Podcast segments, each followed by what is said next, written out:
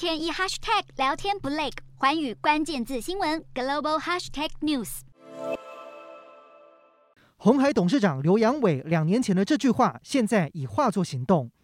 日经亚洲刊出了这篇报道，斗大标题写着：“台湾的富士康和其他公司正加速在墨西哥的投资，因为北美对于伺服器和电动汽车的需求不断增加。富士康已在墨西哥设立总部，以集中管理当地子公司和事业集团，并且把墨西哥列为二零二三年战略投资关键地点之一。除此之外，富士康也为北美电动车提供三个本土制造的选项，也就是美国俄亥俄州、威斯康星州以及墨西哥。”供应链扩大、拓展多元化的，还有帮苹果代工的制造商和硕，今年资本支出将达三亿至三点五亿美元，超过九十亿台币，准备投入墨西哥和东南亚。至于苹果最大的笔电组装厂广达，以及帮惠普和戴尔代工笔电的英业达，也计划在今年扩大在墨西哥的生产业务。其中一个原因，或许脱离不了政治。美国总统拜登去年八月签署高达上千亿美元的降低通膨法案，其中一个目的在于刺激本土制造，只要在北美制造组装电动车，就能获得补贴，降低税额。另外，美国商务部曾警告，伺服器、资料中心和网络设备等涉及资安的产品